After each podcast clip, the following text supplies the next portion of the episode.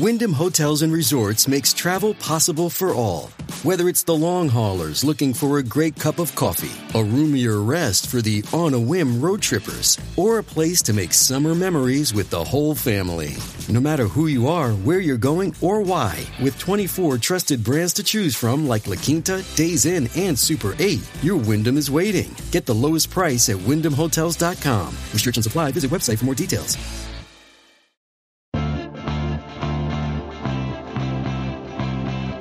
You're listening to The Dworkin Report. I'm your host, Scott Dworkin. I just finished filing a criminal complaint for false statements and perjury to Congress under oath against Judge Brett Kavanaugh with the Department of Justice alongside the Democratic Coalition and its chairman, Jon Cooper. On Monday, we will submit an identical judicial ethics complaint to the clerk of the D.C. Circuit Court of Appeals, where Chief Judge Merrick Garland will review Kavanaugh's congressional record of lies to the U.S. Senate and determine if a special judicial committee should conduct a formal inquiry. This is a duty of citizenship I wish I never had to exercise. It is a sad day in these United States of America when we're stuck with a sitting chief executive whose own personal lawyer has fingered him for felony crimes, and he gets to nominate a justice to the highest court in the country? And of all the people Trump chooses, that felon had to pick the one man who parlayed multiple crimes against the Senate Judiciary Committee into a lifetime federal judgeship to sit on the Supreme Court. But here we are at his Supreme Court hearing, and he lied again because of the patriotic men and women serving in the Senate Judiciary's Committee minority, something every voter should be strongly encouraged to correct.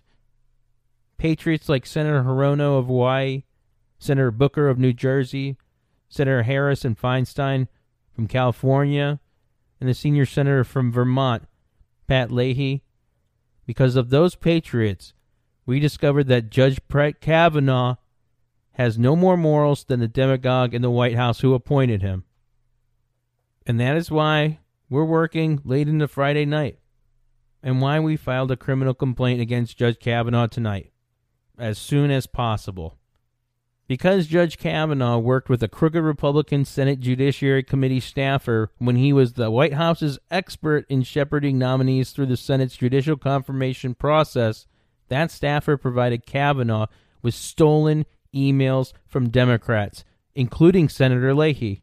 And he lied to Senator Leahy not once, not twice, but four times. Four times now.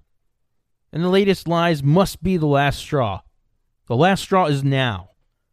Because Senator Leahy caught him by the emails.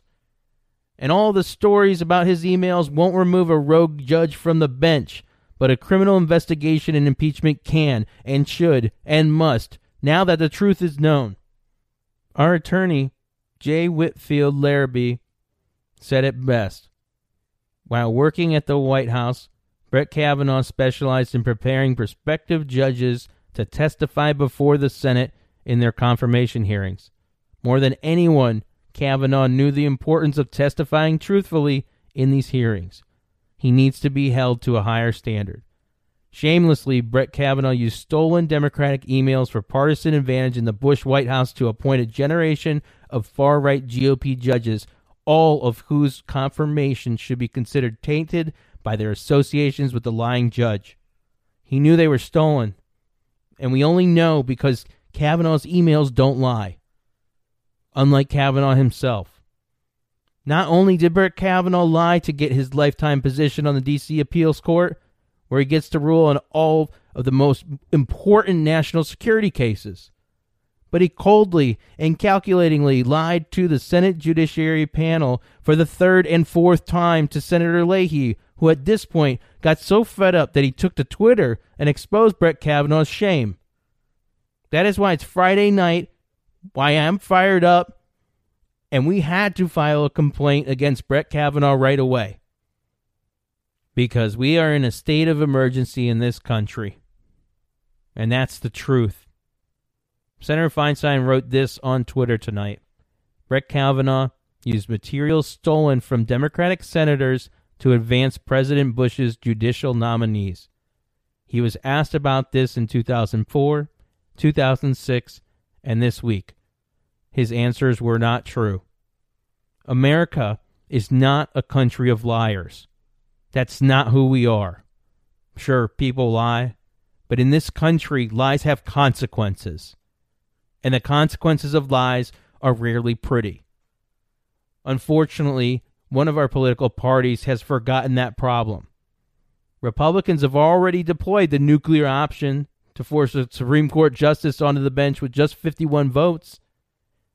Now they want to nuke the Supreme Court again by putting a partisan operative who used stolen emails from Democratic senators to cheat the process, to lie to them, to lie to them repeatedly to cover up, to obtain a lifetime judgeship, to stand for a nomination to the pinnacle of the legal profession's loftiest heights. And Judge Kavanaugh is standing on a house of lies, a house that he and only he built.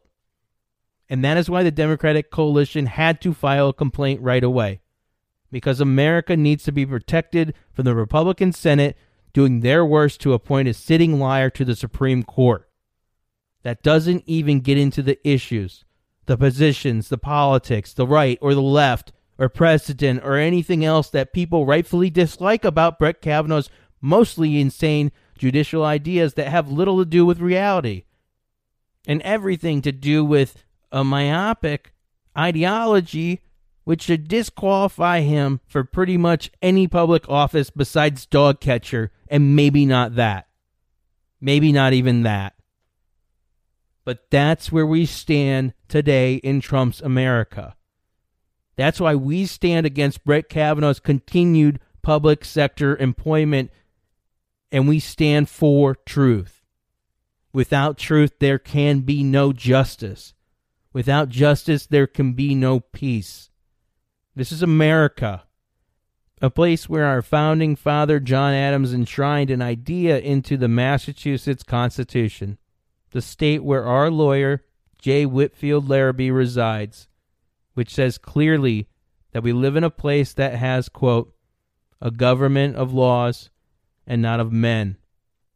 Now, it is up to the Department of Justice and to Judge Garland to apply those laws to Brett Kavanaugh's lies and let justice take its course. I want to thank my producer, Grant Stern, for all of his help on this. I want to thank J. Whitfield Larrabee, our attorney. I want to thank Jon Cooper and Chuck Westover of the Coalition. And to everybody in the resistance, thank you for supporting this effort. Make sure to share as much as you can so people know the reality behind Kavanaugh. You can check out our website at dworkinreport.com. Lots of podcasts on there, lots of great interviews. Check it out. Thanks again for listening.